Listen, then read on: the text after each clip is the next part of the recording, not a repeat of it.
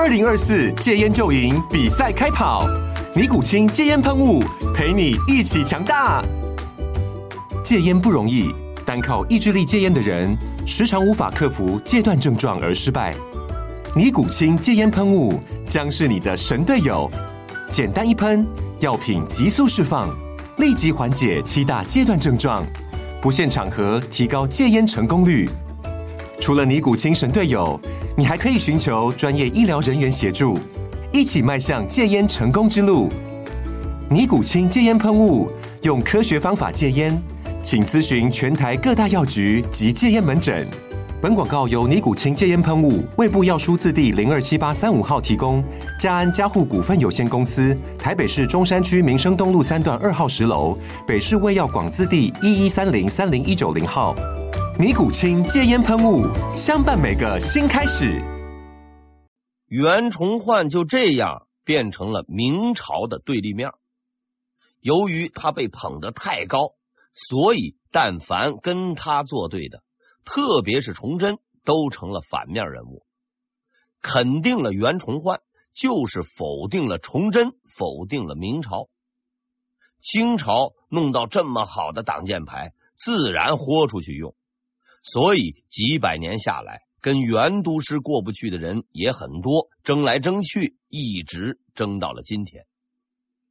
说到底，这就是个套。几百年来，崇祯和袁崇焕还有无数的人都在这个套子里被翻来覆去，纷争吵闹，自己却浑然不知。所以应该戳破它。当然了。这一切只是我的看法，不能够保证都是真理，却可确定绝非谬误。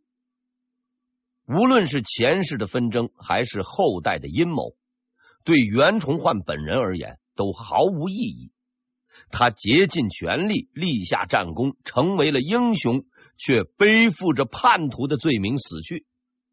很多人曾经问我，对袁崇焕。是喜欢还是憎恶？对我而言，这是个没有意义的问题，因为我坚信历史的判断和评价，一切的缺陷和荣耀都将在永恒的时间面前展现自己的面目，没有伪装，没有掩饰，所以我竭尽所能去描述一个真实的袁崇焕，并非天才。并非优等生，却运气极好，受人栽培，意志坚定，却又性格急躁，同舟共济，却又难以容人，一个极其单纯却又极其复杂的人。在这世上，只要是人都复杂，不复杂的都不是人。崇祯三年，对袁崇焕而言，一切都结束了。但是对崇祯而言，生活还要继续，明天又是新的一天。当然了，未必会更好。他亲手除掉了有史以来最庞大、最邪恶的阉党，却惊奇的发现，另一个更强大的敌人已经站立在他的面前。这是一个看不见的敌人。崇祯上台不久。就发现了一件奇怪的事，他是皇帝，大家也认他这个皇帝，交代下去的事却总是干不成，工作效率极其低下。因为自登基以来，所有的大臣都在干同一件事，吵架。今天你告我，明天我告你，瞎折腾。开始啊。崇祯还以为这是某些阉党的反扑，但是时间长了才发现，这是纯粹的无组织、无纪律的吵架，正事儿没人干，净剩下瞎吵吵，且原因极其复杂。当年朝廷斗争虽说残酷，好歹还分个东林党、阉党，带头的也是魏忠贤、杨连之类的大腕，而今不同了。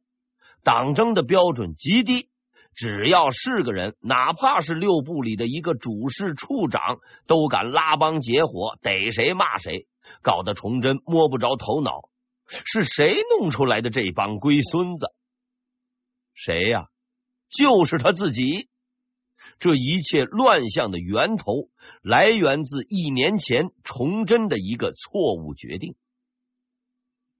解决了魏忠贤以后，崇祯认为除恶务尽，矫枉必须过正，干人必须彻底，所以开始拉清单、整阉党。但凡跟魏忠贤有关系的、拍马屁的、站过队的，统统滚他娘的！这是一个极其不地道的举动。大家伙到朝廷来，无非是混饭，谁当朝就跟谁混，说几句好话，服软低头，也就是混碗饭吃。像杨连那样的英雄人物，我们都是身不能至，心向往之，起码在精神上支持他的。现在反攻倒算，整到我们打工一族，何苦呢？但是崇祯兄弟偏要把事做绝，砸掉打工仔的饭碗，那就没办法了。大家都互相往死里整，你说我是阉党，整顿我没事儿，过两年我上来不玩死你不算好汉。特别是东林党，那真不是善人，逮谁灭谁，不听话的、有意见的就打成阉党，啥事儿都干不成。比如说。天启七年，除掉魏忠贤后，崇祯啊打算重建内阁，挑了十几个人候选，有官员就开始骂了啊，说这个有问题啊，说那个呢是特务，搞得崇祯很头疼，选谁都有人骂，都得罪人，抓狂不已。在难题面前，崇祯体现出了天才政治家的本色，闭门几天。想出了一个中国政治史上前所未有的绝招，只要用这招，无论选谁，大家都服气且毫无怨言。什么招？没补。天启七年十二月，在崇祯的亲自主持下，没补大典召开。就这个读音而言啊，没补和没普是很像的，实际上。效果也差不多，因为所谓没补，用今天的话说就是抓阄。具体的方法是，把候选人的名字写在字条上，放进金瓶，然后呢摇一摇，再拿夹子夹，夹到的上岗，没夹到下课，完事儿。内阁大学士大致相当于内阁成员，首辅大学士。就是总理，其他大学士就是副总理。大明帝国除皇帝外的最高领导，抓阄抓出来的。有人曾告诉我，论资排辈是个好政策，我不信。现在我认为抓阄也是个好政策，你最好相信。抓阄抓出来的，谁也没话说。还能防止走后台、告黑状、搞关系等等，好歹就是一抓都能服气，实为中华传统厚黑学、稀泥学之瑰宝。崇祯的首任内阁就此抓齐，总共九人，除之前已经在位的三个，后面六个全都是抓出来的。包括后来被袁崇焕拖下水的乾隆熙同志，也是这一回抓出来的。这是明朝有史以来最庞大的内阁之一。具体都是谁，咱就不说了，因为没过一年，除了乾隆熙外，基本上都下课了。下课的原因不外乎以下几种：被骂走、被挤走、被赶走、自己走。不是不想干，实在是环境太恶劣。明朝这帮大臣都不省油，个个开足马力，谁当政就把谁往死里骂。特别是言官，人送外号“抹布”，干净送别人，肮脏留自己，贴切。但是归根结底，还是这帮混子欠教育。内阁大臣又比较软。好好说话就是不听。首任内阁刚成立就一拥而上，弹来骂去，当即干挺了五个。这下皇帝也不干了，你们把人赶走是痛快了，老子找谁干活去？所以崇祯元年十一月，崇祯决定再抓几个。吏部随即列出了候选名单，准备抓阄。在这份名单上有十一个人。按说抓阄这事儿没谱，能不能入阁全看运气。但是这一回，几乎所有的人都认定有一个人必定能够入阁。这个人的名字叫做钱谦益。《三国演义》到了八十回后，猛人基本上都死绝了，稍微有点名的，也就是姜维、刘禅之类的杂鱼。明末倒也凑合，还算名人辈出，特别是能干仗的武将，什么袁崇焕、皇太极、张献忠、李自成，知名度都非常的高。文臣方面那就差多了。到了明末，特别是崇祯年间，十几年里文臣无数，光内阁大臣就换了五十个，都是肉包子打狗。就算专门研究历史的，估计啊也不认识。而其中唯一的例外就是钱谦益。钱谦益字寿之，苏州常熟人，万历三十六年的进士，名人，超级名人。钱谦益之所以有名，很大原因在于他有个更有名的老婆柳如是。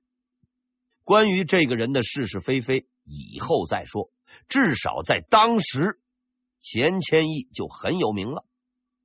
因为钱谦益不但饱读诗书，才华横溢，而且是东林党的领导。阉党倒台，东林党上台，理所应当。朝廷里从上到下，基本都是东林党。现在领导要入阁，那就是探囊取物。所以呀、连钱谦益自己都认为抓阄只是个程序问题，入阁只是时间问题。洗个澡，换件衬衣，就准备换办公室上班去了。可是这个世上，越是看上去没事儿的事儿，就越容易出事儿。钱谦益入内阁，一般说来那是没有对手，而他最终没有入阁。是因为遇上了非一般的对手。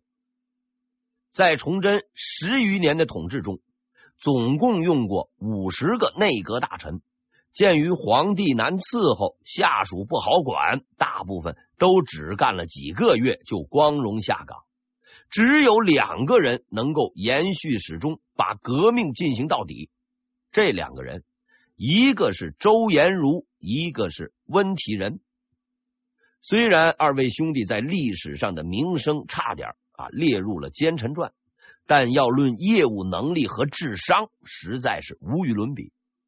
不幸的是，钱谦益的对手就是这两位。这两位之所以要整钱谦益，不是因为他们自己也在吏部候选名单上，实际上他们连海选都没入，第一轮干部考察就被刷下来了。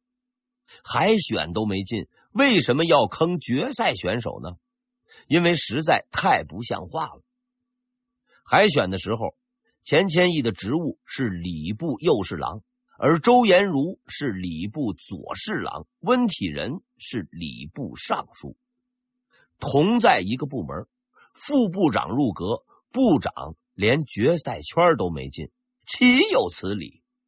所以，两个岂有此理的人希望讨一个公道。在后世的史书里，出于某种目的，温体仁和周延儒的归类都是奸臣，哎，也就是坏人。但仔细分析就会发现，至少在当时，这两位坏人都是弱势群体。在当时的朝廷，东林党势力极大，内阁和六部大都是东林派。所以钱谦益基本上算是个没人敢惹的狠角色，但是温部长和周副部长认为，让钱副部长就这么样上去，实在是太不公平，必须闹一闹。于是他们决定整理钱谦益的黑材料。经过不懈的努力，他们找到了一个破绽，一个七年前的破绽。七年前，天启元年，作为浙江乡试的主考官，钱谦益来到了浙江监考。考试选拔出榜，考试顺利完成。几天后，钱谦益回到了北京。又几天后，礼部给事中顾其中上书弹劾钱谦益，罪名作弊。批判应试教育的人曾经说：“今日之高考，即是古代之进士科举罪大恶极。”我觉得这句话是不恰当，因为客观的讲，高考上榜的人换到明代，最多就是个秀才。至于举人，可以想想；进士，那就可以做梦了。明代的进士考完，如果没有意外，基本上能有官做，且至少是个处级，举人除外。高考考完，大学毕业。如果没有意外，且运气好点儿，基本上能有工作。明代的进士考试每三年一次，每次录取名额大概是一百五十多人。现在高考每年两次，每次录取名额，哎哎，点儿点儿点儿点儿点，那肯定是数不过来。所以总体说来，明代的进士考试。大致相当于今天的高考加公务员考试，再加高级公务员选拔。只要是考中，学历有了，工作有了，连级别都有了。如此的好事，自然那是要挤破头。害怕挤不过，就得作弊。鉴于科举关系重大，明代规定，但凡考试作弊被查实，是要掉脑袋的，但作弊前景太过美妙，所以作弊者仍层出不穷，作弊招数也推陈出新，与时俱进，由低到高，大致分为四种。最初级的作弊方式是夹带，所以明朝规定，进入考场的时候，每个人只能携带笔墨，进考场就把门咔嚓一锁。吃喝拉撒都在里面，考完才给你开门。为适应新形势的需要，同学们就开动脑筋了，把那个毛笔杆凿空，里面呢塞上那些小抄，或是在砚台里面夹藏。更牛一点的，就找人在考场外看准了地方，把这个答案绑在石头上，哎，嗖扔进去。据说呀。射箭射进去的也有。面对新局面，朝廷规定毛笔只能用实心笔杆，砚台不能太厚，考场内要派人巡逻等等。这是低等技术，比它更高一点的是第二种方法——枪手代考。明朝的同学们趁着照相技术尚未发明。四处找人代考，当然了，朝廷的不是吃素的，在准考证上加上了学生的体貌特征描述，比如面白、无须啊，就是没胡子、高个等等。以上两项技术都是常用的技术，而且好用，为广大人民群众所喜闻乐见，所以流传至今，且发扬光大。今日之考学，继承前辈遗志者大有人在，但真正有钱有办法的，用的是第三种方法——买考题。考试最重要的就是考题，只要知道考题，不愁考不上。所以出题的考官都是重点的公关对象。可是问题是，明代规定。知情人员如果卖题，轻则坐牢，重则杀头，风险太大。而且明朝为了防止作弊，还额外规定，所有获知考题的人员必须住进考场，无论如何不许外出。所以在明朝，卖考题的生意，哎，是不好做的。虽然考题不好买到，但是天无绝人之路，有权有势的同学还有最后一招杀手锏。此招一出，必定上榜，买考官。当然了，这些考官并不是出题的考官，而是判题的考官。是的，知不知道题目并不重要，就算你交了白卷，只要能搞定判题的人，就能金榜题名。问题是，给钱固然容易，那么多的卷子。怎么去对上号呢？最原始的方法是认名字，毕竟跟高考不同，科举考试的人就那么多，看到名字就录取，魔高一尺，道高一丈。为此，后来的试卷开始封名，就是把名字都给它盖起来，实行匿名批改。但是这个作弊的同学们那是不会甘心失败的。有的在考卷上做记号，有的呢故意在考卷里增大字体，只为对判卷的考官说一句话：“嘿，我就是那个给您钱的那个。”这几招都相当有效，且难以禁止，送上去不少人。面对新形势，朝廷不等不靠，经过仔细的钻研，想出了一个绝妙的对策。具体的方法是，所有的考卷收齐后，密封姓名，不直接交给考官，而是转给一个特别的人。这个人并非官员，他收到了考卷以后，只做一件事：抄。所有的考卷都由他重新抄写，然后送给考官批改。抄卷时，全程由人监督，这一招实在是太狠，因为最后送上来的考卷都是统一笔记、统一形式，考官根本无从判断，可谓是万无一失。综上所述，作弊与反作弊的斗争是长期的、艰苦的、没有尽头的。同学们为了前途，屡战屡败，屡败屡战。到了明代后期，斗争达到了高潮。高潮就发生在天启元年的浙江。在这一回科举考试中，监考程序非常严密，并实行了统一抄写制度。按说是不会有问题的，但是偏偏就出了问题，因为有人破解了统一抄写制度。虽然笔记相同，试卷相同，但这个方法依然有漏洞，依然可以作弊。作弊的具体方法是：考生事前与考官约定密码，比如说一首唐诗，或者是几个字儿，故意写在试卷的开头或者是结尾，这样即使格式与字迹改变，依然能够判别出考卷作者。在这回考试中，有一个叫钱千秋的人买到了密码，密码是七个字：“一朝平步上青云。”按照约定，他只要把这七个字写在每段话的末尾，就能平步青云，金榜题名。